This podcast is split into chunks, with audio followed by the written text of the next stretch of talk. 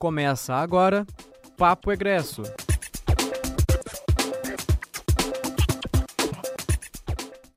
Olá, sejam todos bem-vindos a mais um Papo Egresso. O programa de hoje é um programa, na verdade, uma junção, um combo de temas. Vamos trabalhar aqui o nosso perfil do egresso. Nós vamos falar um pouquinho de um profissional na área de comércio exterior, mas também nós temos, é, quando eu falo combo, nós temos nosso momento carreira e vem saber o Ninter. Momento carreira, que é de fato entender algumas profissões, o papel dessas profissões, o que é que ela tem de diferente e o que, que nós podemos aproveitar extrair de, desses depoimentos que em que momento que você é, se vê ou de repente pensou até que isso seria possível, mas aí a gente se depara, nossa, será que eu tinha esse conhecimento? Na verdade, o tema de hoje é o papel do Centro Nacional de Operações Aéreas no apoio às ações de fiscalização aduaneira da Receita Federal. Nós vamos ter a participação de um profissional, um funcionário. Já quero fazer um agradecimento especial à Receita por ter liberado este colaborador, nosso colaborador Ricardo, que vai contar um pouquinho. Na verdade, a abertura do nosso programa é que vou chamar um a um para cada um contar um pouquinho quem é o profissional, aonde que atua, como é que é este este funcionário no dia a dia de hoje. Porque quando a gente fala competências e habilidade, momento carreira, a gente sempre é, faz uma busca. E o Ricardo já esteve com a gente num evento presencial, há alguns anos atrás, e quando a gente começou a buscar os conteúdos daquilo que a gente vem trabalhando, chamou muito a atenção e os nossos alunos falaram assim: puxa vida, por que não falar mais sobre esse assunto? Então a gente vai entender quem é esse profissional, aonde que ele atua, qual é o papel deste profissional dentro da, da área de atuação que é a Receita Federal, é, contar um pouquinho da questão do nosso egresso ali, que é um despachante aduaneiro, relação do comércio com relação é, a esse combate das operações de fiscalização. E aí, este programa é exatamente uma parceria, porque ter um papo egresso, ter um tema importante, Seria possível? Seria, mas a gente precisa entender quem são os responsáveis para formar esses profissionais, quem tem o olhar crítico e faz um processo de escolha. E eu conversando recentemente, eu, a, a, gente alinha isso muito com os coordenadores de curso. E aí, nossa coordenadora do, do curso de comércio exterior e é, Global Hub, professora vai estar aqui conosco, contando um pouquinho dessa sua história, dessa sua relação. A gente sempre tem aquela relação que as grandes joias que uma instituição de ensino produz são os nossos egressos, são os nossos, são as carreiras que são formadas, mas joias se produz sem não ter lapidador de joias. Uma grande lapidadora de joias, professora Ângela, está aqui para contar um pouquinho dessa sua história. Então, queria agradecer imensamente à escola lá de negócios, na gestão do professor Elton, que é uma parceria, CNU, Central de Carreira, Departamento de Egressos. São essas pessoas que estão aqui no dia de hoje para falar um pouquinho de como é que a gente vem desenvolvendo. E o Ricardo com essa história maravilhosa, porque a gente vai falar de fiscalização. Mas que, que, que espaço aéreo é esse? Como é que isso se compõe? Porque nós estamos falando de um processo de fiscalização em 588 municípios do território nacional. Então, para falar um pouquinho sobre o assunto, eu vou pedir licença para os meninos, educadamente, vamos dar a voz ali para a professora Ângela fazer a sua abertura, fazer as suas colocações iniciais. Professora Ângela, muito obrigado por acreditar aqui na Central de Egresso e na área de carreira e proporcionar uma noite maravilhosa aí com seus convidados.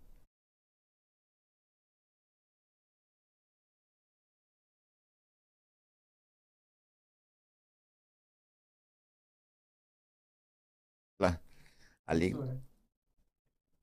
Tá Professor... mutado, peraí. Ah, agora sim, professor. Sim. Boa noite a todos, sejam todos muito bem-vindos. Para mim é um prazer, uma alegria, uma honra imensa estar aqui diante assim de um aluno egresso Dinei, né, um aluno brilhante, um sucesso, realmente, a gente, como você diz, a gente lapida os alunos, né, a gente busca o melhor e para a gente quando aparece, volta, né, essa pré essa pedra, né, que a gente pôde lapidar, assim, e se transforma nesse profissional extraordinário, voltado para o mercado internacional, para nós nos deixa com um orgulho imenso. Então, Claudinei, é só isso que a gente tem de você, muito orgulho, tá? Parabéns aqui pela escolha e muito obrigado por escolher o curso de Comércio Exterior e estar tá aí brilhando na área. E Ricardo, querido amigo Ricardo, que está sempre à disposição da gente quando a gente precisa para trazer né, conhecimento para os nossos alunos. Porque quando a gente fala da Receita Federal, já dá medo, né? Ainda mais quem trabalha com o mercado internacional, falou da Receita Federal, mas a gente vê né, o outro lado hoje, vamos poder observar um pouquinho o outro lado da Receita Federal, né? O lado da fiscalização, como que eles atuam, de que forma que eles atuam. Que a gente do lado de cá, né, o trabalho que o, que o Claudinei desenvolve de despacho aduaneiro, né? É de um lado, agora como que é do outro lado, né? Como que é visto, né, as mercadorias que a gente está importando? De que forma que elas são, de que forma que elas são fiscalizadas, né? Será que ocorre é, igual para todo mundo? De que forma, né, que o Ricardo lá com o seu helicóptero maravilhoso lá aéreo faz nessa fiscalização? Mais uma vez, muito obrigada pelo convite, obrigado pela oportunidade de mostrar, Sidney, um pouquinho do trabalho aqui do, dos nossos profissionais de comércio exterior e falar um pouquinho também do nosso curso. Ah, só corrigindo, eu coordeno o curso de comércio exterior e o curso de Global Trading, Negócios, Logística e Finanças Globais. Tá vendo, professora? Eu já coloquei Global Hub aqui, que esse é um outro programa que existe lá, que o Global Trade está dentro dos, do escopo aqui da professora Ângela. E aí, quando a professora fala assim, entender um pouquinho, é, a gente tem que entender é, olhar do Ricardo, mas é um olhar visto de cima, né? A gente fala das áreas de fronteira, o Ricardo é realmente é um profissional especialista, mas é de um olhar visto de cima. Embora, como ele falava nos bastidores, é, existe toda essa operação e tem aí um volume de, é, de comunicação com os órgãos de segurança pública. Ele vai contar um pouquinho tudo, porque é, a gente sempre fala assim, as parcerias, ok, é um papel da Receita Federal, mas ele tem um combo aí de pessoas também que estão envolvidas. Ricardo, é, mais uma vez, é, não podemos estar presencialmente no dia de hoje, mas é uma honra ter você aqui conosco falar um pouquinho sobre carreira. A gente que trabalha muito com a questão dos nossos alunos, é em que momento, em que situação, como é que você desenvolve a sua carreira. Então, a gente tem que quer entender um pouquinho desta carreira brilhante que, como a professora Ângela colocou ali, o impacto que os, os nossos alunos aqui, seja o comércio exterior, seja o aluno de logística, seja, enfim, esse combo de profissionais que em algum momento, até os alunos de, são, estão fazendo curso de turismo aí, tem um impacto na hora que você está fazendo. Nós estamos falando aqui de fronteiras com 10 países. Nós estamos falando de. Então, para vocês entenderem que vários profissionais que aqui se formam preciso desta visão do Ricardo, de todo esse apoio que ele tem nos dado aí nesse controle nas operações aéreas. Ricardo, muito obrigado, seja bem-vindo. Boa noite, obrigado. Eu que agradeço a oportunidade de estar de novo aqui conversando com vocês, né, passar uma visão do nosso trabalho aqui na Receita Federal. É... Então, eu acho que depois dessa apresentação aí, muitas pessoas vão passar a ter uma outra visão do que é o servidor da Receita Federal, né, quais são as nossas áreas de trabalho, porque as pessoas estão muito acostumadas com aquelas coletivas de imposto de renda, aquelas questões é, mais afetos ao dia a dia, ou quem viaja para o exterior, a cota de importação, passar no aeroporto. E aí, sempre o pessoal para fazer entrevista uma pessoa de terno, né, e vão ver que é, existe uma outra da Receita Federal que desenvolve um trabalho um pouco diferente e que também é bem interessante. Então, eu sou auditor fiscal, eu entrei na Receita Federal em 2010, eu antes eu era militar, eu me formei na Academia Militar das Agulhas Negras, né, em Resende, no Rio de Janeiro, academia que fomos oficiais do Exército. Eu era oficial de cavalaria e quando eu era capitão eu fiz concurso para a Receita Federal e saí. Aqui na minha unidade tem gente de, que é dentista, tem gente que é formado que foi da Força Aérea, gente que fez ciências aeronáuticas como curso na universidade privada, né, na, na PUC. Então, tem gente de várias áreas aqui que trabalham, tem fisioterapeuta também, e fizeram curso da Receita Federal, ou auditor fiscal, ou analista tributário, e trabalham aqui na nossa unidade, que é o Centro Nacional de Operações Aéreas. Então, é, nós vamos falar agora não só do Centro de Operações Aéreas, mas vamos começar do maior para o menor, falando da Receita Federal, tudo que a Receita Federal faz, vamos passar para focar na aduana e falar da parte de combate ao contrabando, né, que é a coordenação geral que comanda o, o Centro de Operações Aéreas, e a gente vai falar do Centro de Operações Aéreas. Então, poderia já começar a passar minha apresentação para eu poder me eu só entender das coisas que eu estou falando aqui. Então, é, a Receita Federal, ela o, o Brasil está dividido em 10 regiões fiscais. Você pode já passar o próximo slide. E aí nós temos então né, a primeira região fiscal é o, o Centro-Oeste, a segunda região fiscal é toda a região Norte, na região Nordeste são três regiões, a terceira, a quarta, a quinta. O Sudeste também tem três regiões fiscais, a sexta, a sétima e a oitava. E aqui no Sul, né, nós estamos aqui em Curitiba, nossa base é a nona região fiscal e o Rio Grande do Sul é a décima. Então são essas dez é, regiões que é como a Receita Federal dividiu né, o espaço do Brasil para poder coordenar seus trabalhos. E aí, pode passar a próxima, por favor? A gente tem aqui uma visão de todas as áreas que a Receita Federal atua. Né? Então, tudo que está em azul é o que a gente diria que é a parte do tributo interno. Né? Então, a Receita Federal, como eu falei, tem esse, esse lado do imposto de renda, do IPI, né, que é o Imposto Federal sobre o Produto Industrializado, que as empresas, as fábricas pagam, tem a parte dos tributos previdenciários, que também passou para a Receita Federal quando teve a, a fusão do Super Receita. Então, a gente trabalha com atendimento ao contribuinte, são várias áreas que a Receita Federal trabalha, que é, as pessoas estão acostumadas a ouvir, mas que não são a parte da, da aduana. Porque a Receita Federal ela foi criada em 68, juntando dois órgãos, né? o que cuidava dessa parte dos tributos internos, e a aduana, que foi criada lá em 1808, naquele evento que foi quando a família real veio para o Brasil e abriu os portos do Brasil para as nações amigas, então a gente passou a ter uma aduana. Isso em 1808. E até 68 ela era separada e passamos a ter um órgão que juntou as, as duas atividades. Então, as caixinhas ali, as bolinhas que estão em verde, meu controle aduaneiro, segurança das fronteiras e combate ao contrabando, gerenciamento de risco, são atividades desse lado aduaneiro da Receita Federal. Aí, por favor, a próxima. E aí, é, dentro dessa parte aduaneira da Receita Federal, a gente tem as funções típicas de aduanas de todos os países. Né? E aí, esse binômio, né, essa coisa que a gente colocou nessa figurinha aí de equilíbrio né, entre facilitação do comércio internacional e a segurança do, das cadeias logísticas internacionais. Então, é, no começo, né, quando a aduana foi criada, até o século XX ali, é, até o evento da, da Mundial do Comércio, tudo, o, o foco da aduana era a arrecadação. Então, o país ele, ele cobrava tributos pelo comércio internacional e isso financiava o Estado.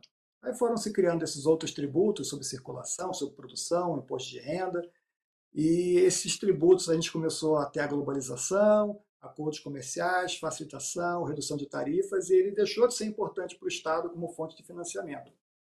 Mas é, o 11 de setembro de 2001, né, com o um atentado nos Estados Unidos, mostrou a importância da segurança desses fluxos logísticos. Então, ali nós temos é, a parte de regulação econômica e relações internacionais e nós temos a parte de segurança e proteção da sociedade. Então, as caixinhas vezes ali de segurança, né, contrafação, pirataria, o tráfico de armas e drogas, lavagem de dinheiro, terrorismo, eles são afetos à COREP, que é a Coordenação de Combate ao Contrabando de Caminho, que é a coordenação geral, que é chefe do, da nossa unidade aqui, do Centro de Operações Aéreas. E a proteção da sociedade né, é uma parte que tem é, atuação da Corep e também da COANA, que é a coordenação da administração aduaneira, que é que cuida do comércio lícito. Então, a gente pode dividir mais ou menos assim. A Corep cuida do que é ilícito, do, das pessoas que têm se aproveitar das cadeias logísticas para inserir droga, para inserir armas, para inserir né, é, outros elementos é, perigosos. Né, tem até questão de lixo que tentam despachar para outros países, e tráfico de animais e tudo. E tem o comércio lícito, que fica com a Coana. Então, toda essa parte de uso do Siscomex, de fazer despacho de importação, de exportação, os questões de cadastramento dos intervenientes no comércio internacional, das empresas que querem atuar no comércio internacional, tudo isso daí está mais com a Coana, né? a edição de normas para para orientar os usuários do comércio internacional, tudo isso aí está com a Coana e nós somos da Corep, nós somos para combater o que tenta se aproveitar desse fluxo comércio, né, o pessoal do ilícito. Então, é, a próxima, por favor. É, é interessante aqui para a gente dar uma, uma conversada. Essa transparência aqui, ela coloca vários países, né, comparados em três parâmetros, né, três dimensões. A primeira dimensão é o seu PIB, sua riqueza, a sua área territorial e também o número de servidores que trabalham na sua aduana. Então, eu peguei ali três países para dar uma, uma comparada, que eu usei o, o parâmetro do PIB. Então, o Brasil, comparado com a Itália, que tem um PIB ligeiramente maior que o nosso, 2 trilhões, o nosso é de 1,8 trilhões, e o Canadá, que tem um PIB ligeiramente menor que o nosso, 1,7 trilhões. Né? É, sendo que a Itália ela tem uma área de 300 mil quilômetros quadrados, enquanto o Brasil tem 8 milhões e meio de quilômetros quadrados. Então, a Itália, em questão, na dimensão territorial, ela é o Maranhão, vamos dizer assim. Então, vamos imaginar que o Maranhão tivesse a riqueza do Brasil inteiro, né? isso é a Itália. E eles têm quase 10 mil servidores trabalhando na sua aduana. Só na parte de operações aéreas, a aduana da Itália tem cerca de 800 servidores. Tá? Aí o Brasil tem 2.650. O Canadá ele tem um território próximo do nosso, um pouco maior, mas tem uma população muito menor que a nossa e tem um PIB geralmente menor. E o Canadá tem 14 mil servidores. Então, realmente, é, isso fica evidente que o Brasil está investindo pouco nessa atividade. Né? O Brasil, infelizmente, ele tem é, bem menos servidores na sua aduana do que os outros países em qualquer parâmetro que você queira usar para fazer comparações. A Argentina tem um PIB é, que é um quarto do nosso PIB, tem uma área que é um quarto da nossa, a população menor também, mas tem 5.400 servidores na aduana. Então, a Argentina, que é um país bem mais pobre que o Brasil, também tem bem mais servidores trabalhando na fiscalização e na agilização do comércio internacional. Então, vamos passar para a próxima transparência. E aí, no mapa do Brasil, vocês estão vendo aí, né, marcados né, os, os nossos portos alfandegados, os nossos pontos de fronteira terrestre, os nossos aeroportos alfandegados. Então, já foi falado desses valores, né, dessas coisas superlativas que nós temos, né, de tamanho do país, de tamanho da, da fronteira, fronteira marítima. E nós processamos aí mais de 2 1,6 milhões de declarações de importação em 2022, mais de 2 milhões de declarações de exportação em 2022 também. Então, 95 mil empresas habilitadas, 11 mil despachantes credenciados, são 40 aeroportos, 31 portos, 36 pontos de fronteira, 29 portos secos. Né? Então, tem as remessas postais também, temos três centros de remessas postais que processam cada vez mais encomendas. Né? Então, é um, é um desafio gigantesco a gente ter que cuidar disso daí para que o fluxo flua né, como a sociedade deseja, né, com a agilidade que as empresas precisam, que o cidadão precisa, quem faz sua compra lá no, no AliExpress, no, no Amazon, e com a segurança que o país também precisa, que a sociedade quer agilidade, mas a sociedade também precisa de segurança. Então, nós temos problemas sérios no nosso país aí com crime organizado, todo mundo sabe, está no jornal todos os dias. E esse é o grande desafio. Como a gente dá conta desse, desse desafio com bem menos servidores do que outros países têm. Então, o Brasil ele criou, né, como forma de tentar mitigar isso daí, um decreto que instituiu um, programa, né, o Programa de Proteção Integrada de Fronteiras. Foi feito em 2016 e a Receita Federal faz parte disso junto com outros órgãos, né, a Polícia Federal, a Polícia Rodoviária Federal, então, a ABIN é uma atuação conjunta de vários órgãos sendo coordenados. Né? Então, por favor, a próxima. Aí, já, que eu já comentei do PEPIF, a próxima.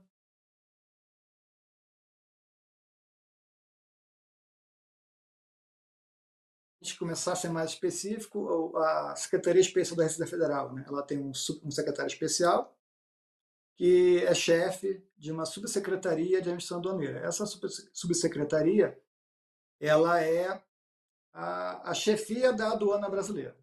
Aí abaixo dela, como a gente já estava comentando, né, a COANA, que é a coordenação que cuida do lícito, né, do comércio internacional, do despacho, da credenciamento de, de intervenientes, e a COREP, que é onde nós estamos inseridos aqui na aviação, que é a Coordenação Geral de Combate ao Contrabando e Descaminho. Então, seu ar na Nacional de Operações Aéreas está ali embaixo. Próxima, por favor. Então, detalhando melhor aqui a, a nossa coordenação, né, a COREP, ela tem, então, uma coordenação operacional, COPER, tem o Centro Nacional de Operações Aéreas e tem o Centro Nacional de Cães de Faro. K9 é a, a abreviatura, aí, a sigla para cão de faro. Aí dentro da coordenação é, operacional tem uma divisão, né, a DIREL, que cuida de armamento, das lanchas, de outros equipamentos, a DIREP, que é uma divisão de repressão, e a DIGRE, que é a de gestão de riscos, que faz a parte de inteligência para a gente, do nosso interesse aqui para as nossas operações. E nós temos dois centros de treinamento, né, que são basicamente estandes de tiro, onde são ministrados cursos para o servidor da Receita, um em Foz do Iguaçu e outro em Brasília. Então, como eu falei, vocês vão ter agora uma visão um pouco diferente do que é trabalhar na Receita Federal. A próxima, por favor. Então, é, nessas fotografias, vocês estão vendo alguns exemplos dos meios que nós temos para trabalhar. Né? Então, é, à esquerda ali, que não está marcado, no, só nas caixinhas verdes, não está marcado em vermelho. Nós temos 29 alfândegas, 43 inspetorias e 10 juízes aduaneiros. Isso daí é a força de trabalho, são as unidades que cuidam do comércio internacional. E nós temos a depressão, o Centro Nacional de Cães de Faro e o Centro Nacional de Operações Aéreas, que são as unidades da Corep. Então aqui está a divisão entre o pessoal que trabalha para a repressão, para o combate ao contrabando, e o pessoal que trabalha na parte de facilitação do comércio. E aí estão ali, né, 2.650 servidores aduaneiros, né, esse número varia um pouquinho, a gente tem sempre gente aposentando, agora vai ter concurso, mas é isso que nós temos mais ou menos hoje. Desses 2.650, cerca de 700 trabalham na repressão ao contrabando. Então, são mais ou menos 2 mil para a parte da Coana e uns 700, 600 e pouco ali para a parte de repressão ao contrabando. E aí, desses ali, está o pessoal da minha unidade da aviação. Então, aí vocês estão vendo, né? tem helicóptero, armamento, cão de faro, lancha, scanner, drone, as nossas viaturas. Então, a próxima, por favor. Uma foto dos estandes, né? o de Foz do Iguaçu, de Brasília, ali o pessoal tendo um treinamento de tiro. A próxima, por favor. Uma, uma imagem do nosso Centro Nacional de Cães de Faro, né? ele fica lá em Vitória, no Espírito Santo. É uma unidade que traz muito orgulho para a gente. É um trabalho é, feito por colegas da Receita Federal, analistas tributários, auditores fiscais, que desenvolveram um método próprio da Receita Federal para selecionar os seus cães, um método próprio de treinamento. Eles dão é, o treinamento, fazem os cursos, formam os cachorros eles distribuem para as unidades que vão operar, eles dão assessoria para o pessoal das unidades que operam os cães, ajudam, dão consultoria, é um trabalho sensacional. Aí a próxima E aí alguns resultados dos nossos servidores caninos, com os seus condutores. Então, destaco ali cocaína né, de 2010 a 2022, então em 12 anos, é, com o uso dos K9, nós tivemos aí 90 toneladas né, de cocaína apreendida. Então, é, é um número bastante impressionante, considerando aquilo que a gente estava falando até agora, que é a quantidade de servidores envolvidos na atividade. Então, o Brasil tem é, bem menos cães de faro do que outros países e, mesmo assim, alcança resultados muito expressivos. Próximo, por favor. Então, aqui eu vou passar é, algumas apreensões de destaque para vocês terem uma ideia do trabalho que é desenvolvido aqui quando a gente trabalha nessa área de repressão aos ilícitos, né? de procurar pensar no meio do fluxo de comércio internacional o ilícito sem atrapalhar esse fluxo. Né? A maior parte, a imensa maioria das declarações de importação aqui no Brasil, elas são liberadas automaticamente no Canal Verde. É, é uma pequena parte, um percentual muito pequeno que, que passa pelo Canal Vermelho, que seria a conferência física da mercadoria. Isso é necessário para que dê agilidade, para que o fluxo aconteça na velocidade que precisa, né? E, e, o Brasil tem tempos muito breves de despacho aduaneiro, a, a, parte do despacho é bem curta. Às vezes as pessoas pensam que o problema é a liberação da receita, na verdade, às vezes o que acontece é que a mercadoria tem anuência de outros órgãos, isso às vezes demora, ou às vezes são problemas logísticos né, da, das nossas instalações aqui no país, mas a, a análise da liberação da mercadoria costuma ser muito rápida. Então aqui vocês vejam, né, a, parte de proteção ao patrimônio cultural. Né? Então, nós tivemos é, apreensões de livros que foram editados aqui no Brasil no século XVI, século XIX. Então, tudo patrimônio quanto à nossa história que estavam tentando levar para fora do Brasil ilegalmente, né? e foi apreendido pela Receita Federal.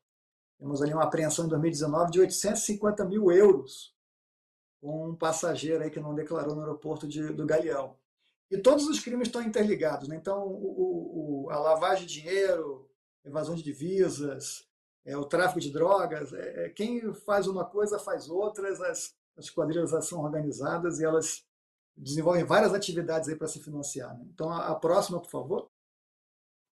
Nessa daqui, eu destacar uma apreensão também em 2019, lá em Pacaraima, em Roraima, né, de ouro, 230 milhões em barras de ouro que foram apreendidas aí iam ser exportados para os Emirados Árabes, né, no Oiapoque também, 145 milhões, apreensão de joias. Né. A próxima, por favor. Então, a gente também atua é, na, no combate à falsificação, né, a gente chama de contrafação, né, o pessoal vai entender melhor aí, pirataria, né, é a palavra mais corriqueira do dia a dia. Então, são feitas operações de, de combate a esse comércio ilegal, lá no 25 de março, em outras cidades. Esse ano nós estivemos lá na Bahia fazendo uma ação com os helicópteros lá apoio ao pessoal numa operação camelado gigantesco lá em, na Bahia. Então, é, muita gente às vezes é, acha exagero, né, você aprender essas mercadorias, as pessoas estão trabalhando, mas na verdade é, nós temos que buscar construir no país um ambiente de legalidade, né, que as, as mercadorias sejam todas legítimas, sejam processadas né, e comercializadas pagando seus devidos tributos, para que todas as empresas estejam jogando limpo, todas as empresas estão jogando no mesmo, no mesmo nível. E essa proteção das marcas, ela, ela pode parecer é, besteira, mas o Brasil também tem marcas fortes. Né? Então, nós temos que proteger, por exemplo, as marcas da, das Havaianas, da Tramontina, são empresas que estão exportando para o mundo todo. Então, da mesma forma que a gente quer que outros países protejam nossas marcas, nós temos que proteger as marcas de outros países que estão aqui. Então, esse comércio ilegal, ele, os produtos falsificados, eles além máfias né, que, que não atuam só nisso. Então, a gente vai ter depois é, consequências negativas para a nossa sociedade a gente não combater isso daí. Então, aí também, né, apreensão e remessas postais é outro trabalho também bacana. Né? Nós temos um fluxo cada vez maior de, de remessas postais e no meio daquele fluxo gigantesco a gente consegue pensar ali LSD, bolinha de isopor com cocaína, uma guitarra cheia de pacote de rachixe, cocaína oculta em peruca, então cocaína no patinete elétrico, e tudo isso é trabalho de, inteligência, de gestão de risco, para poder saber pensar no meio daquele monte de encomenda onde está o que nos interessa, né? o que, que é ilegal. É, próxima, a gente vai ver aqui também nosso trabalho na proteção contra crimes ambientais. Então, embora não seja a missão da Receita combater crime ambiental, tem um órgão que cuida disso, mas quando você está ali no, administrando o fluxo do comércio internacional, você vai se deparar com esse tipo de situação. Então, a gente está ali na, na, imagem da cobra, né? ela estava dentro do, de uma caixa, foi vista no scanner ali, chamou a atenção. Então, tem vários animais. Isso aí é um, é um crime que eu considero bastante grave, né? não só pelos impactos mentais, mas porque é uma crueldade com os animais. Né? Você ser mandado numa embalagem dessa é um negócio complicado. E a próxima, por favor. Essa aqui eu queria destacar porque é uma coisa que na época não teve tanta repercussão, porque isso aconteceu em 2019. Mas em 2020 nós tivemos um evento que mostrou o que poderia ter acontecido aí. Então, o que é essa situação aí? Né? Força de segurança apreendem 250 toneladas de explosivos em depósito. Então, a Receita Federal, através de seus trabalhos de inteligência, nós temos é, programas de computador desenvolvidos por colegas da casa, né? A gente aqui trabalha em várias áreas, né? então tem um pessoal nosso de TI que é fantástico e produzem cada vez formas mais sofisticadas de fazer cruzamentos. Aí vem também a, a, a capacidade do pessoal que trabalha com a repressão, de saber usar essas ferramentas, saber o que, que é importante é, fazer cruzamentos para poder achar as situações de risco. E o pessoal descobriu que uma carga é, de explosivos de 253 toneladas que foi fabricada aqui no Paraná, recebeu permissão para ser exportada, mas ela não foi exportada. Né? Ela se dirigiu ao Rio de Janeiro, onde ela seria embarcada no Porto do Rio para ir embora daqui, para a África, e ela estava em algum lugar no Rio de Janeiro, né, estocada de forma irregular, e não tinha sido exportada ainda, o que não é a maneira de se exportar explosivos. Então, a maneira correta é receber a autorização do Exército para ser mandado embora do Brasil, consegue a liberação, vai para o porto, embarca e vai embora. E aí o pessoal da Receita Federal descobriu que isso estava no Rio de Janeiro, na Penha, na zona norte do Rio de Janeiro, e buscaram né, colaboração da Polícia Civil do Estado do Rio de Janeiro, do Exército, que é a obrigação do Exército fiscalizar esse tipo de produto controlado, e também porque essa era uma área de risco, né? a Penha é uma área conflagrada no Rio de Janeiro, e para a segurança de todos, né, fazer a operação em conjunto com polícias para ter realmente a, a, maior segurança. E aí esse explosivo foi todo é, confirmado que estava lá e foi determinada a sua exportação imediata para a África, né, e o que aconteceu. E aí quem lembra do evento de 2020 lá no Líbano, aquela reportagem que saiu em todos os jornais da explosão de nitrato de amônia aconteceu no Líbano, que era esse tipo de explosivo que tinha lá no Rio de Janeiro, lembra o que aconteceu em Beirute. Né? Então, pode passar a próxima, por favor. É, o perito que acompanhou essa, essa situação, ele explicou que o raio de segurança para esse tipo de, de carga, nessa quantidade de explosivos, teria que ser de pelo menos 7 quilômetros. E eu coloquei essa, essa bolinha aí com esse raio de 7 quilômetros, você vê que é, no bairro da Penha, né, a, você teria condições de destruir o aeroporto do Galeão. E essa área é densamente povoada, né? ela é muito, tem muita gente que mora ali, são milhões de pessoas provavelmente nesse espaço que vai até Duque de Caxias ali, Madureira. Essa área toda morreria muita gente. Então isso na época não recebeu toda a repercussão que merecia, porque não tinha o precedente do que aconteceu no Líbano. Mas hoje se vê que é, foi um trabalho extremamente importante do pessoal da, da repressão da Receita Federal. Então, aqui alguns gráficos né, de, de, de, volumes de apreensão e valores. Né? Então, o pico foi ali em 2021, com quase, mais ou menos, um pouco mais do que 4 bilhões e meio de, de reais né, em valor de mercadorias apreendidas. Em 2023, até fechamento de junho, nós estamos é, medindo aí 2,3 né, bilhões de, de, reais em mercadorias apreendidas. E essa questão de, de quantidade, ela, ela é interessante. A gente mede isso, é importante a gente acompanhar, Mas às vezes, quando você tem é, reduções, não é que o, o trabalho está sendo mal feito. Muitas vezes está reduzindo porque você começou a fiscalizar bem e os criminosos estão procurando outros caminhos e você tem que procurar descobrir para poder fechar eles também. Então, quando a gente começou a operar com os helicópteros lá em Foz do Iguaçu em 2009, 10, é, teve uma reportagem do Fantástico em 2011 para mostrar esse trabalho do helicóptero lá e você via é, centenas de pessoas na, na barranca do Rio Paraná, né, na fronteira com o Paraguai ali, carregando mercadoria de noite. Então o helicóptero tem uma câmera termal, você filma né, a, ali de noite e você vê aquele monte de gente trabalhando, carregando caixas, e isso você não vê mais hoje. Porque os órgãos, né, não só a Receita Federal, mas a Polícia Federal também, e a gente começou a, a trabalhar mais pesadamente ali e atuar mais forte, e as coisas começaram a melhorar. Então, hoje você tem que realmente fazer um trabalho mais é, detalhado de, de pesquisa poder localizar as coisas ilegais. Não, não, acontece mais, não é mais tão normal acontecer como acontecia antes, aquela coisa descarada. Né? Eles se escondem mais porque a fiscalização é mais eficiente hoje em dia, mais eficaz, na verdade. Aqui a, as apreensões de drogas da Receita Federal né, por ano. Em azul é cocaína, em verde é maconha. Então também 2019 foi um ano que as apreensões foram altíssimas, nós batemos aí quase 60 toneladas de cocaína, isso é, é espantoso, é fantástico. E a gente está atuando até hoje, continua, mas você vê que as apreensões que antes eram no Porto de Paranaguá, por exemplo, que é perto aqui, eram apreensões de uma tonelada, agora você pega apreensões menores porque é, eles começam a diminuir a, o volume em cada carga pelo risco que aumentou. Então, a gente também, muitas vezes, o pessoal apreendia a droga lá em Paranaguá, nós pousávamos com o helicóptero no porto, embarcávamos no helicóptero e deixávamos aqui na, no telhado do edifício da Polícia Federal, já para entregar para a PF para fazer conduzir a investigação. Né?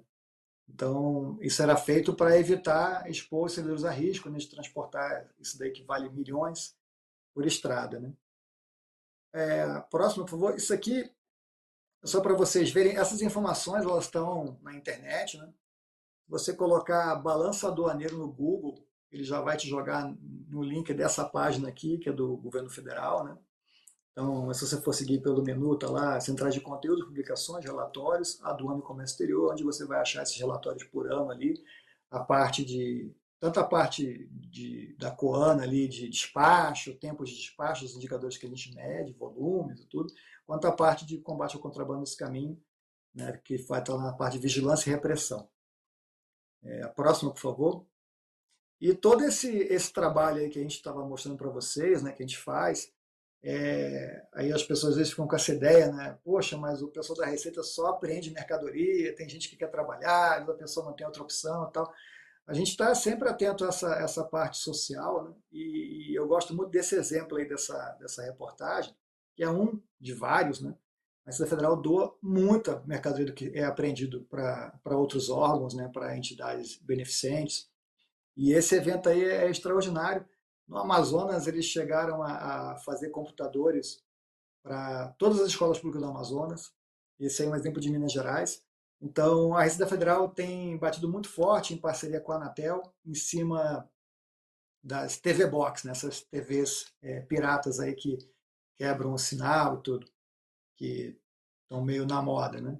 E a gente tem atuado forte nisso e as apreensões são de centenas de milhares, é um negócio monstruoso. Assim. E aí descobriu-se que o chip que tem nesses, nesse TV Box ele é um chip bem, bem rápido e que é viável você fazer computadores para as escolas. Então a, Receita Federal tem a, as mercadorias apreendidas, e algumas ONGs e outros órgãos aí têm outras expertise. Então, no Amazonas eu vi que o, o empresariado lá, através das suas associações de, de empresários, né, doaram os monitores.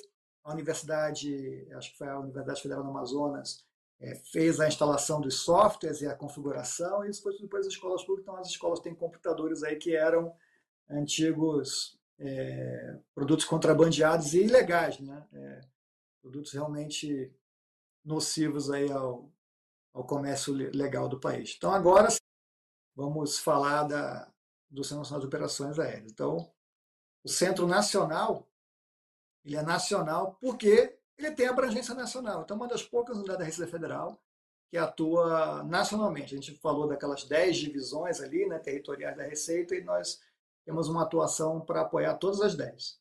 Né? Nós temos atuação nacional. É, apesar desse nome pomposo né, e dessa responsabilidade gigantesca, é uma equipe muito pequena. Como eu falei, na Itália, a aviação conta com quase 100 aeronaves e com mais ou menos 800 servidores. A nossa aviação aqui são dois helicópteros atualmente e mais ou menos 20 servidores aí entre pilotos, operadores aerotáticos e também os colegas que fazem apoio de, o apoio de gestão aqui da unidade. Então nós temos dois helicópteros, esse caminhão-tanque que está na fotografia ali. O caminhão-tanque é extremamente importante para nos dar flexibilidade, para a gente operar através, baseado em quartéis ou unidades da Receita, não só e a gente opera é, segundo um regulamento específico da ANAC, que é destinado às unidades aéreas públicas, chama RBAC 90. Esse regulamento dá umas prerrogativas especiais para essas unidades, então nós podemos fazer operações que a aviação comum, né, a aviação geral, a aviação comercial não podem fazer. Uma delas é decolar noturno, pousar noturno em locais que não são homologados para uso normal. Nós podemos levar um kit de iluminação, que é o que nós fizemos lá em Santos, quando estamos operando lá. A base aérea está sem iluminação na pista, a gente levou nosso kit e conseguiu fazer a operação noturna lá, apesar de não ter iluminação na pista. Então, é, a, a, atividade aérea da Receita, né, ela é centralizada, que é o normal nas aviações, porque a aviação é um meio caro, as aeronaves custam caro, elas demandam uma manutenção é, muito específica, que tem que ser feita de maneira muito técnica, não é em qualquer cidade que você vai encontrar isso.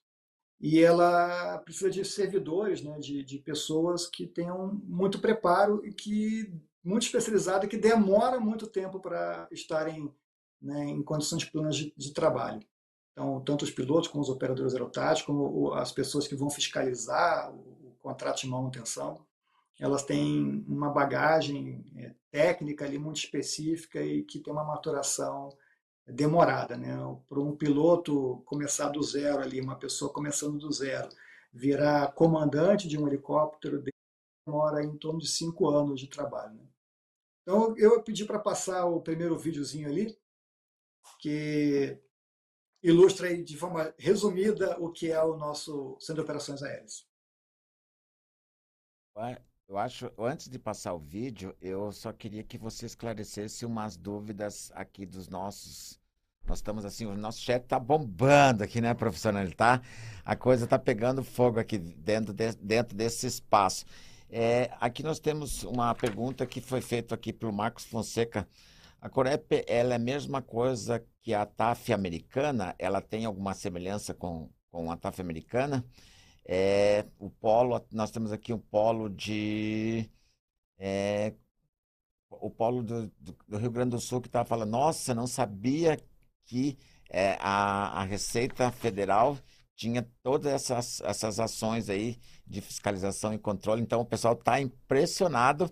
E o que chama muita atenção dos nossos alunos é entender que quando a gente fala assim, ah, nós, vocês, nós estamos no Paraná, você está em Curitiba mas você tem dois helicópteros. A, a, o que os alunos estão perguntando assim, e esses dois helicópteros, ele voa dentro desse espaço que a gente chama aí de fronteira, dizer quase 16 mil quilômetros de quilômetros de fronteira.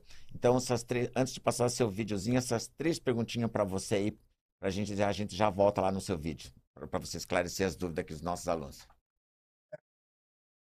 Bom, é, Primeiro, essa questão, a pergunta sobre a TAF. Né? Eu vou confessar, eu não conheço a TAF. O, a Receita Federal, nessa parte de, de combate ao contrabando, ela tem uma atuação igual ao do CBP, é o Custom Border Protection, né, da, que é, seria a aduana americana. Então, o CBP é o equivalente dessa área da Receita Federal, essa parte aduaneira de combate ao contrabando, tudo.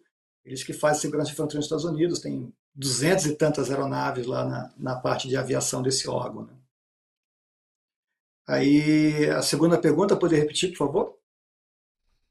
Na, na verdade, a, a, a, segunda não é uma pergunta, na verdade é um.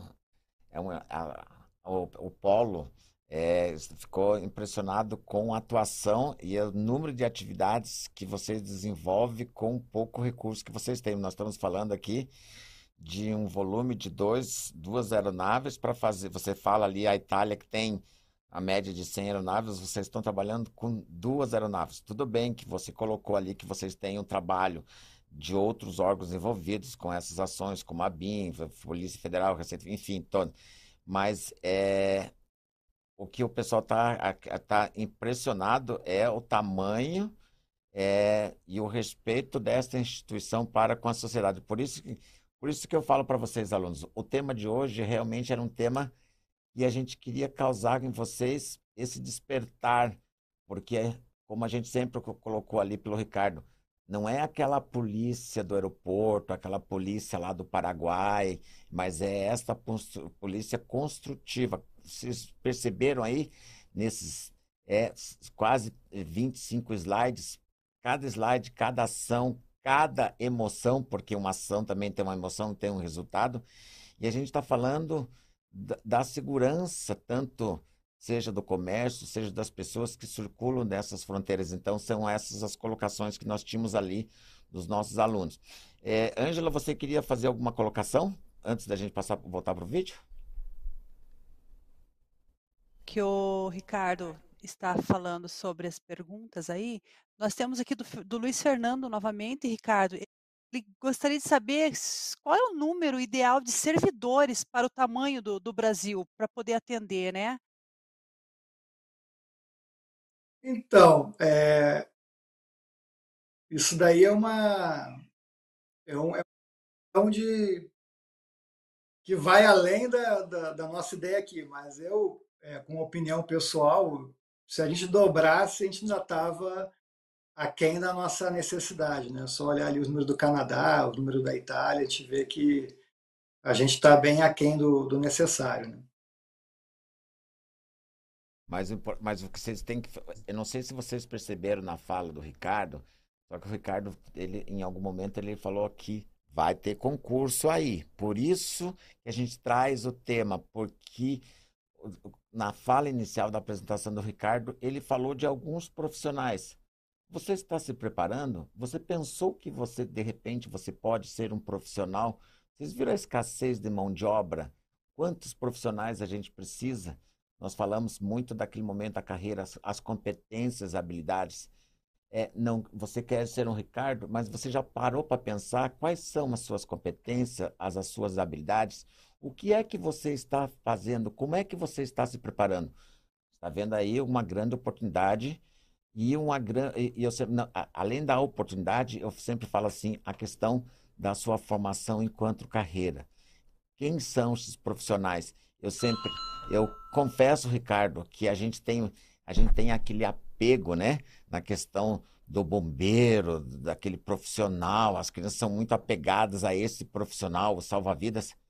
Eu estou aqui encantado com o trabalho que você desenvolve poucos profissionais, mas uma qualidade, um processo, uma qualidade. E eu queria aqui agradecer imensamente os nossos polos que estão aqui interagindo com a gente. Nós estamos aqui, nós estamos, no, nosso programa é como é essa, é, esse raio. Nós estamos falando aqui para um raio de 700 polos, lá no Rio Grande do Sul, até o Iapoque, o Chuí. Um abraço para todos os meus colegas de polos de apoio presencial, os nossos alunos, os nossos egressos. Nós vamos voltar lá para o vídeo porque a gente precisa depois voltar com o Claudinei, porque você entendeu todo esse processo aí, né, Claudinei? Agora a gente vai entender um pouquinho depois como é que esse Claudinei, dentro dessa visão, você vai falar um pouquinho da sua visão do comércio voltada, porque a gente viu que ali tem responsabilidade respeito e tem sempre uma ação, embora não tenhamos a mão de obra que a gente espera, mas nós temos uma ação certeira. Voltamos lá com o vídeo do Ricardo, por favor.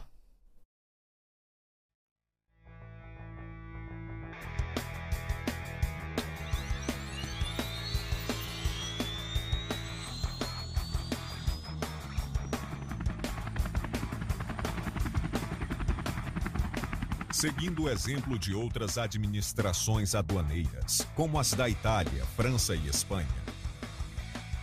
Em 2007, a Receita Federal iniciou o emprego de helicópteros no combate a ilícitos, especialmente a contrabando e o descaminho. Os dois helicópteros da Receita Federal são equipados com um sistema imageador dotado de câmera termal, que permite vigiar nossas fronteiras tanto de dia como de noite. A tripulação é composta por dois pilotos, enquanto que um outro tripulante opera a câmera, quase sempre acompanhado por um colega da equipe local que auxilia na interpretação das imagens e coordenação com as equipes no solo. A presença do helicóptero proporciona segurança para as equipes de mar e terra, especialmente na realização de abordagens. Mesmo à noite, o helicóptero permite à Receita Federal fiscalizar áreas inacessíveis por outros meios, como áreas de fundeio dos portos e pontos isolados das nossas fronteiras terrestres, com sigilo, rapidez, segurança e eficiência. De sua posição privilegiada, a equipe aérea vigia grandes áreas e detecta os contrabandistas agindo na calada da noite, conseguindo acompanhar toda a sua movimentação sem ser percebida. Desta forma, possibilita a descoberta de depósitos e a prisão dos criminosos. Ainda que tentem fugir ou se esconder Em mais de 12 anos de operações aéreas da Receita Federal do Brasil, nossas aeronaves contribuíram para aumentar a integração com outros órgãos, como no apoio aéreo prestado à GSI e à BIM, no esquema de segurança na Olimpíada do Rio, na missão com o Exército para medição da radiação nuclear na Vila Olímpica, em ações conjuntas com nossas polícias, é interceptação de voos clandestinos e transportando órgãos vitais para transplantes.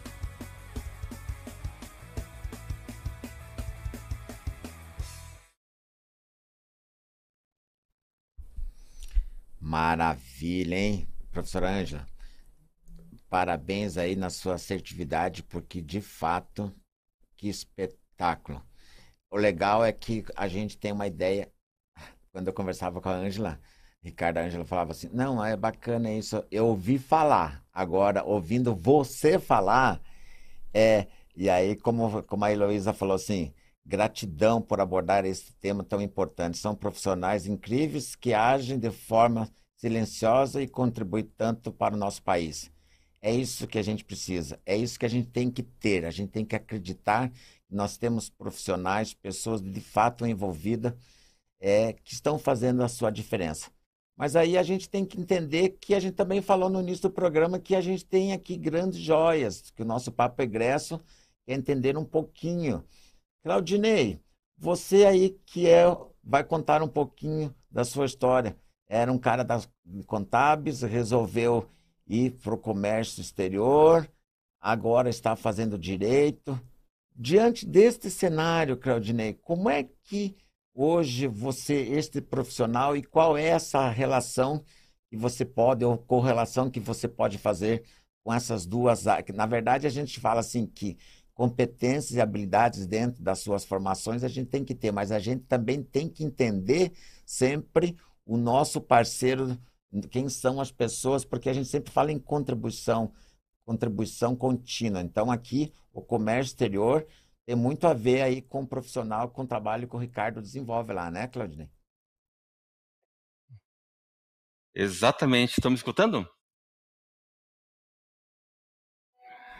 Eu estou impressionado com o que o Ricardo falou aí, o que mostrou também.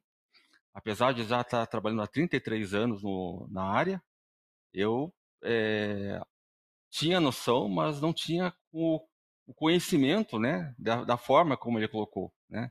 Parabéns, Ricardo, pela forma que você é, trabalha, vocês, servidores federais, realmente é, atuam de uma, de uma, maneira exemplar para defender as, os recursos às quais nós tanto é, temos como nosso à soberania nacional, né? Um pouco sobre mim, né? Meu nome é Claudinei, eu sou aqui do Paraná mesmo. Há 33 anos atrás eu comecei a trabalhar com comércio exterior, mas eu comecei primeiramente na área contábil, né? Eu, é, a ciências, contábeis foi uma, foi uma foi a única opção que eu tive na minha cidade natal, né? De estar fazendo curso técnico, depois o curso o, superior. E o comércio exterior para mim surgiu através de uma oportunidade na empresa que eu trabalhava, né? Eu atuei como por sete anos na área contábil dessa empresa, né? Sempre trabalhando com comércio exterior. E um dia, né, o meu o gerente geral da empresa chegou assim, olha, queria que você falasse com o teu ex-chefe, né? E eu pensei, nossa, você vai andar embora, né? E o que aconteceu, na verdade, foi que eu estava sendo transferido para a área de importação. E isso fez toda a diferença, né, na minha, na minha vida, né? Então, desde 1990 eu trabalho com isso e eu tenho um, uma grande satisfação de, de, de, ter essas questões, né? É, passei por várias fases, né, na, na no, nessa área, né? É, não peguei a época do papel, né, que todo mundo fala do Syscomex, né? Já peguei o papel informatizado, né? E eu tenho e eu tiro o chapéu para o Syscomex porque realmente ele é um é um é um sistema que é, cada vez mais se modernizou, né? Desde a tela amarela que todo mundo conhece, da tela preta também. E hoje ele é uma coisa impressionante, né? Nem os países que a gente trabalha atualmente, né? Que é, que as empresas importam para o Brasil, que recebem nossas mercadorias lá fora, tem alguma coisa tão eficiente quanto, quanto o Cisco Max, né? É uma coisa realmente impressionante, né? De você estar aqui, né? É, numa, numa base, né? E você está atuando no, no Brasil inteiro. É uma coisa realmente fascinante, né? E hoje, como interveniente do comércio exterior, né? Eu, é, eu busquei né, a formação, né? para isso, né? A ciências contábeis me ajudou demais, né? Porque eu, eu trabalhava com pura legislação e hoje continuo trabalhando com pura legislação, mas é, foi uma base importante, né? E eu, eu, realmente decidi fazer o curso alguns anos atrás de comércio exterior, justamente para deixar aquele a, aquele senso comum de lado? Eu deixei esse senso comum e isso foi muito importante, né? é, eu obtive o conhecimento realmente necessário através das disciplinas, né?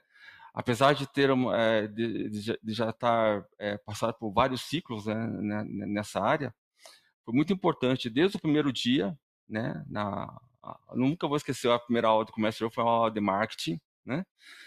E depois, né, a, a apresentação dos trabalhos no, no, final do curso, né?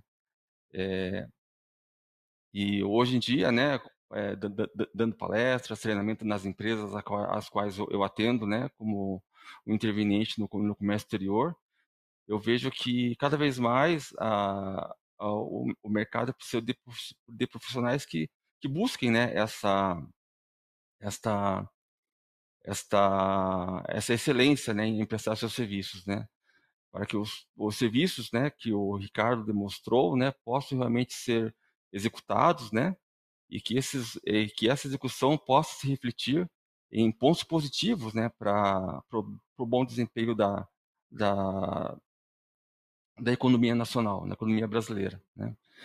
É, eu costumo dizer que, como despachante, eu tenho um filho em cada porto, né? Um do, filho, um do meu filho mais velho nasceu em Paranaguá, minha filha mais nova nasceu em Itajaí, né?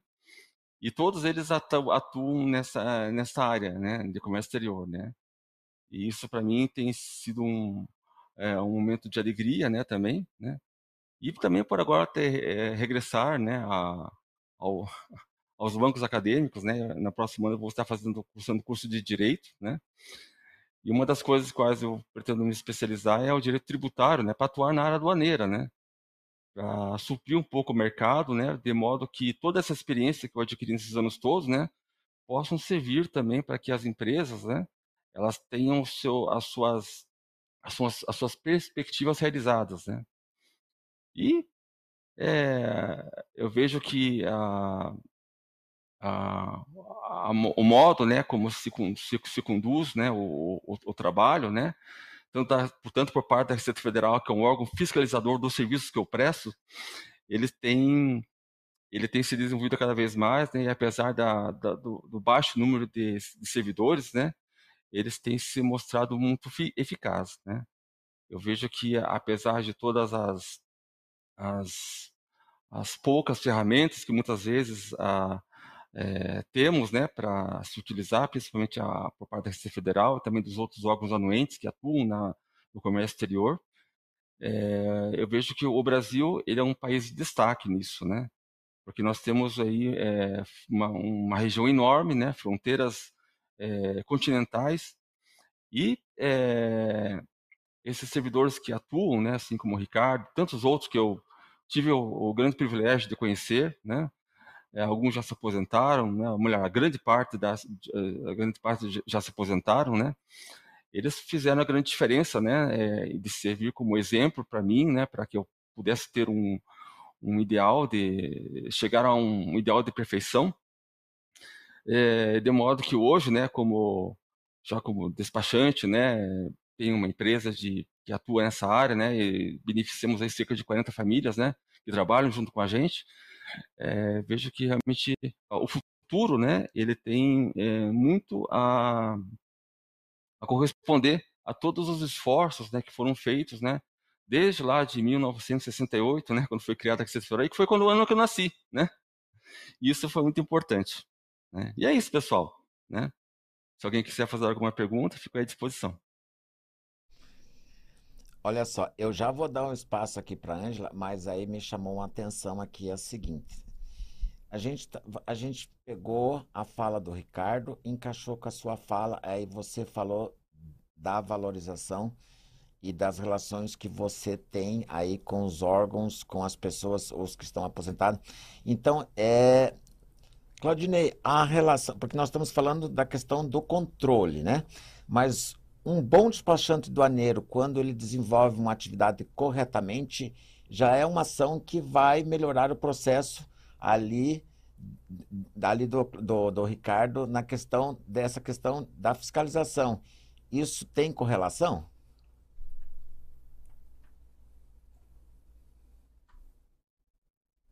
é, dois programas conhecidos, né? A linha azul e também a OEA, né? Esses programas, eles são, de modo geral, de uma forma bem resumida, eles são que as próprias empresas, elas fazem né, a sua fiscalização, né, se comprometem a fazer uma coisa certa para que a Receita Federal não tenha tanto trabalho para fiscalizar elas. Né? Uma forma bem resumida. Devolve para Ângela. Ângela, a, a, a, gente, a gente, quando a gente fala assim, o nosso papo egresso e a gente traz um egresso, o Claudinei, é, o Claudinei, quando ele fala do profissional do Ricardo, mas a gente tem que falar um pouquinho da construção desse Claudinei, né? Grande exemplo de profissional, de pai, de, de profissional que está aí no mercado eu sempre falo assim que às vezes a gente, quando a gente começa, é, a gente quando cuida do egresso, nós temos aquele, porque o egresso, nosso, quando ele conclui sua graduação, né, ele sai do status discente, ele passa para egresso e a gente sempre fala que se graduar é só um processo. Nós sempre falamos assim que o egresso, um bom egresso é aquele que tem a formação continuada. Tá aí, Claudinei. Mas agora vou devolver aí para a sua professora, que é a grande lapidadora dessa joia, professora Ângela grande orgulho do Claudinei. Eu costumo falar nas minhas aulas para os alunos, principalmente quando eles estão entrando né, no, no curso, que o comércio exterior ele é apaixonante. A gente se apaixona à primeira vista, basta um pouquinho da explanação que o Claudinei está fazendo, um pouquinho da explanação que o Ricardo está fazendo, o pessoal realmente né, ficar interessado e se apaixonar pela, pela área, porque são inúmeras áreas de trabalho, né? E não é, existe uma rotina com o mercado internacional um dia é totalmente diferente do outro. Jamais vai ser a mesma carga, jamais vai ser o mesmo porto, jamais vai ser o mesmo destino. Então, tudo acontece e tudo é diferente. Agora, o bacana de trazer um aluno egresso como o Claudinei é mostrar o quanto, né, que as habilidades e competências que a gente, né, desenvolve nesse aluno no decorrer do curso são importantes e também o quanto que é importante que o aluno esteja engajado para adquirir esses conhecimentos, né? Então, Claudinei, fala um pouquinho para o pessoal aí que está nos assistindo, né? Como que foi para você ir adquirindo, né? Embora você já, já tinha uma outra formação, adquirir esses conhecimentos mesmo que estando atuando no mercado de trabalho, o curso te proporcionou, assim, uma atualização do que você estava buscando?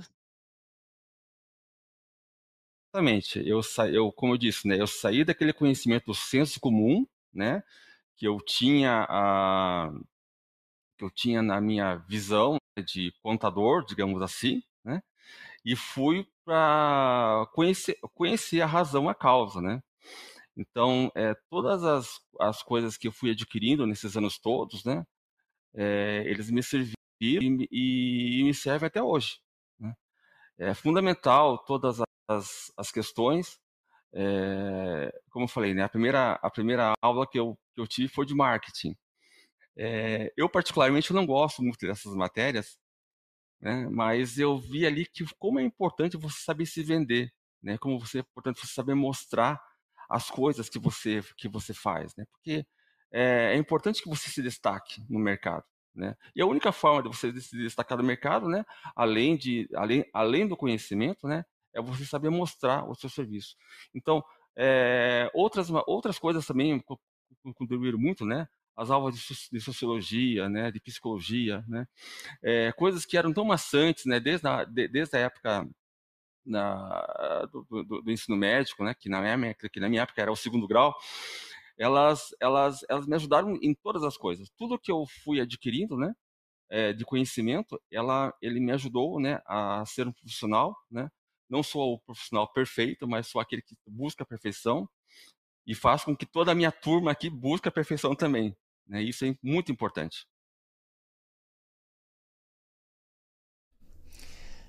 Tá vendo? A, a gente sempre fala assim, ó, os nossos egressos, a, a, os nossos alunos, é, de fato, eles têm é, essa vontade e essa é, desse discernimento, porque muitas vezes, e eu sempre gosto desse, desse processo de inventar e reinventar a sua carreira, e a gente, e o que é bacana é as experiências, porque eu falo, porque quem valida de fato aquilo que nós aqui como professores trabalhamos no dia a dia na sala de aula, são vocês, os nossos egressos, são vocês, os nossos discentes que estão dentro da sala de aula. Infelizmente, o nosso programa está, quer dizer, nós já passamos, porque a gente queria falar muito mais, contar muito mais de história. O Ricardo, o Ricardo, você é uma pessoa boa de bater papo, né? Sabe aquela coisa boa, um cabra bom de conversa. Né? Então, e, e, o interessante que é, é, é esse momento que a gente fala, esse momento carreira, esse papo egresso, esse vem saber o Ninter, é esse aprendizado que a professora Ângela é, trouxe no dia de hoje, porque de fato foi ela que teve a ideia, vamos conversar sobre isso, vamos conversar sobre aquilo. Nós temos um videozinho, que, que ficou faltando ali, um videozinho de três minutos, e é assim que terminar o videozinho, mais esse vídeo, Aí eu volto com vocês. Vocês têm aí dois minutinhos para fazer as suas falas finais. Tá bombando aqui no chat. Depois nós vamos responder esses alunos. E, mas infelizmente, né, a gente não pode.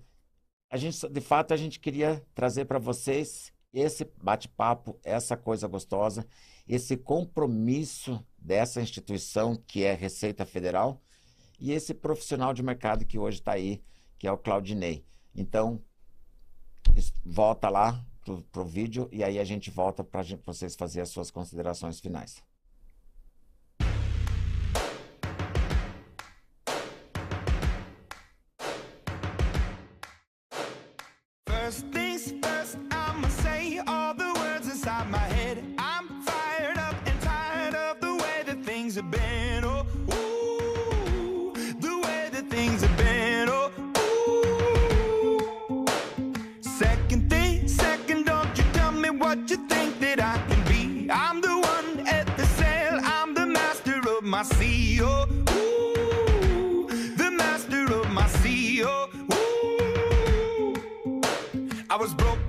Young age, taking my soak into the masses, writing my poems for the few that look at me, took to me, shook at me, feeling me, singing from heartache, from the pain, taking my message from the veins, speaking my lesson from the brain, seeing the beauty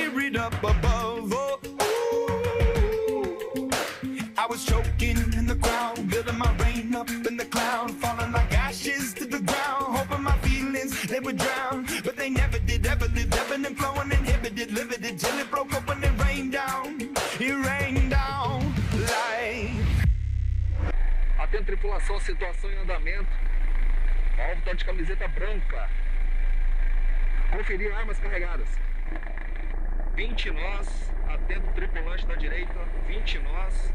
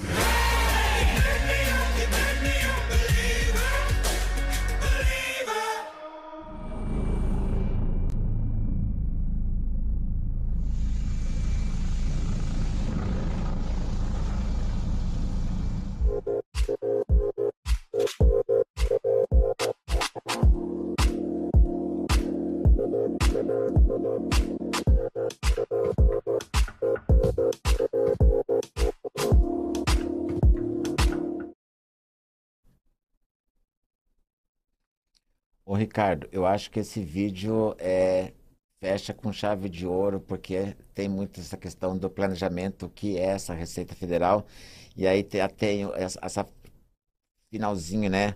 O futuro você planeja no agora. Por favor, gostaria muito de ouvir suas considerações finais e mais uma vez, muito obrigado por estar conosco aí no dia de hoje. Com você, Ricardo. Opa, então, é, eu até estava ouvindo o Claudinei contando ali a experiência dele e me lembrei quando eu entrei na Receita, é, num ponto de fronteira com o Uruguai, que eu fazia despacho aduaneiro lá, tratava com os despachantes, os transportadores e tal, aí era sem rotina, cada dia era uma coisa, aí tinha uma greve de transportador do Uruguai, sempre tinha um problema para resolver. Mas eu gostei bastante das palavras de todos aí nessa questão é, de ver que o servidor público, de qualquer órgão nosso da Receita Federal, ele é um cidadão. É um cidadão que fez um concurso público e, e trabalha no, no, governo em vez de trabalhar na iniciativa privada. Mas o que o nosso país precisa é de pessoas comprometidas com o bem da sociedade como um todo. Né? O que a gente busca é conscientizar as pessoas. Eu cito bastante o, o caso de Foz do Iguaçu, que é uma cidade que nos anos 90 tinha problemas sérios com criminalidade e a, a sociedade local enxergava aquela, aquele contrabando, aquela coisa dos sacoleiros, como uma coisa positiva para a cidade, que estava trazendo dinheiro para a cidade. E passando algum tempo, né, com o trabalho da, da Receita Federal ali em, em, em, organizar essa questão da aduana de Foz e combater os ilícitos e tudo, houve uma resistência inicial de muita gente na cidade, mas eu vi um depoimento muito bacana do presidente da Associação Comercial de, de Foz do Iguaçu, um documentário da Receita Federal falando que hoje eles entendem que a cidade está muito melhor do que naquela época, que a cidade fez a transição para o turismo sustentável, para construir bons hotéis e receber pessoas que vão lá para conhecer as cataratas em vez de né, fazer esse contrabando, esse caminho. E a situação hoje em dia lá é muito melhor. E para quem quiser conhecer um pouco mais da nossa unidade, né, é, no YouTube tem um canal da TV Receita, joga no YouTube TV Receita, lá tem uma playlist de operações aéreas, tem uns vídeos que contam a nossa história. E o canal Aero, por trás da aviação, quem gosta de aviação conhece, né? mas quem não conhece, coloca lá helicóptero da Receita Federal, Aero, e vai ter lá três vídeos que eles fizeram com a gente. Eles participaram de uma missão com a gente lá em Santos, voaram com a gente durante o dia a noite, e produziram três vídeos aí com material que ficaram bem bacanas, que explicam bastante como é que é a operação na prática do helicóptero na, na, no apoio a ações de combate ao contrabando nos portos, né? nesse caso no porto mais importante da América do Sul, que é o Porto de Santos. E o futuro está sendo planejado, nós estamos já em vias de ter nosso avião e ampliar nossa aviação, já estamos trabalhando com drones e, e é isso daí. A gente só quer aumentar, melhorar e oferecer um serviço melhor para a nossa sociedade. E o bacana, diante da, da sua fala, eu só queria ver o Ademir falar assim, então já que o papo, o assunto foi top demais, acho melhor programar outra live, que para mim foi sensacional. Ademir Borges, Manaus. Um abraço, Ademir, aí Manaus para você e para todos os nossos telespectadores que estão aqui conosco até às 20 horas e 16 minutos. Claudinei, quero que você deixe o seu recado e que você incentive aqueles que estão na dúvida. Comércio exterior fez uma diferença na sua vida? Fez toda a diferença, né? Desde eu pendurei o meu, meu diploma de contábeis, né? Dei baixo no CRC, não sou mais contador, né? Sou um despachante aduaneiro.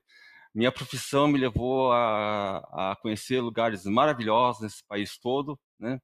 É, conheci pessoas e profissionais, né, assim como ensinou hoje o Ricardo, fantásticos, né, que atuam no mercado internacional, né, tanto na mais no meu no meu caso mais na fiscalização uh, tributária e foi uma coisa realmente que foi foi um divisor de águas, né. É, eu vejo que qualquer princípio, né, que você adquire de conhecimento, né, desde na, na, na vida na vida ela sempre vai te acompanhar né?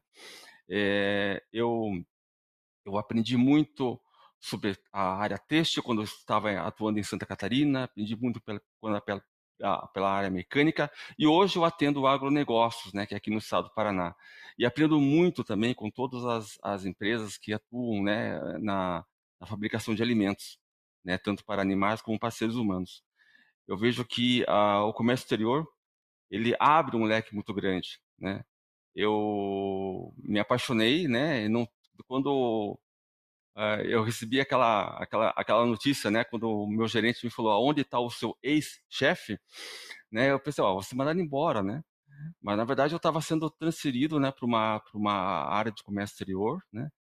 E ali me apaixonei, né? Ali me apaixonei, né? Fiz fiz fiz carreira ali, né, dentro da empresa, né? Hoje atuo como profissional, né? É, é, autônomo, né? E eu tenho certeza que a, a, é uma coisa que é vicia até, inclusive, né? Eu amo fazer classificação fiscal, né? Eu amo fazer, é, estudar as leis, né? Estar sempre atento às inovações, né? Que a, o futuro é, pede também, né? Nós não podemos ficar estagnados em muitas coisas, temos que o, o, procurar é, o conhecer, conhecer novas línguas, conhecer a, a linguagem de, a, algumas linguagens eletrônicas também para poder atuar. E o comércio exterior realmente ele proporciona isso, né? E, ao, e, e aos meus companheiros, né, que hoje estão aí no mercado, né? Todos nós estamos bem satisfeitos com tudo que acontece, né? E ao pessoal, né, que nos assiste aí de vários cantos do Brasil, né? Eu só tenho a desejar que a, a dizer, né, que vocês possam realmente buscar para que vocês possam conseguir os seus objetivos, assim como eu estou conseguindo o meu, né? Ainda não cheguei lá, mas estou é, fazendo o possível. Professora Ângela, que noite maravilhosa. Eu fico tão feliz. Eu, eu sempre falo, eu amo o que faço, estou por aqui porque gosto, mas quando a gente entrega isso, na verdade, são vocês, nossos alunos, nossos egressos, que devolvem isso para a gente. Você viu que ficou aí já um compromisso para a gente trabalhar mais temas dentro desse processo. Já estava aqui pensando o que podemos Ricardo, já vai pensando aí na questão de fronteira, drones, como é que a gente vai, como é que a Receita de fato tem um papel social na vida. Enfim, vamos alinhar isso o mais rápido possível, porque aqui só elogios, só agradecimento, mas o agradecimento contribuindo com todo dentro desse espaço. Vamos ouvir a professora Ângela, a grande responsável por esse evento no dia de hoje. Professora Ângela.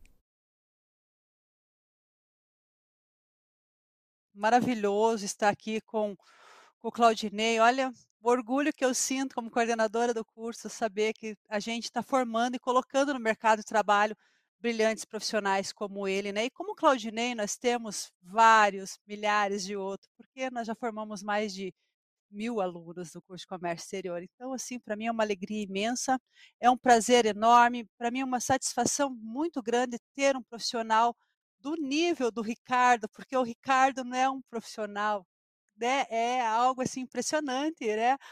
O profissional que ele se tornou, que ele é, né? Então assim, Ricardo, de coração, muito obrigada por trazer, por compartilhar o seu conhecimento conosco, tá? Gratidão mesmo, olha, noite memorável, como diz o Sidney aí. Muito obrigado e Claudinei, muito orgulho de você. Parabéns. E para fechar a noite de hoje, um agradecimento especial a todos vocês que estiveram conosco no dia de hoje.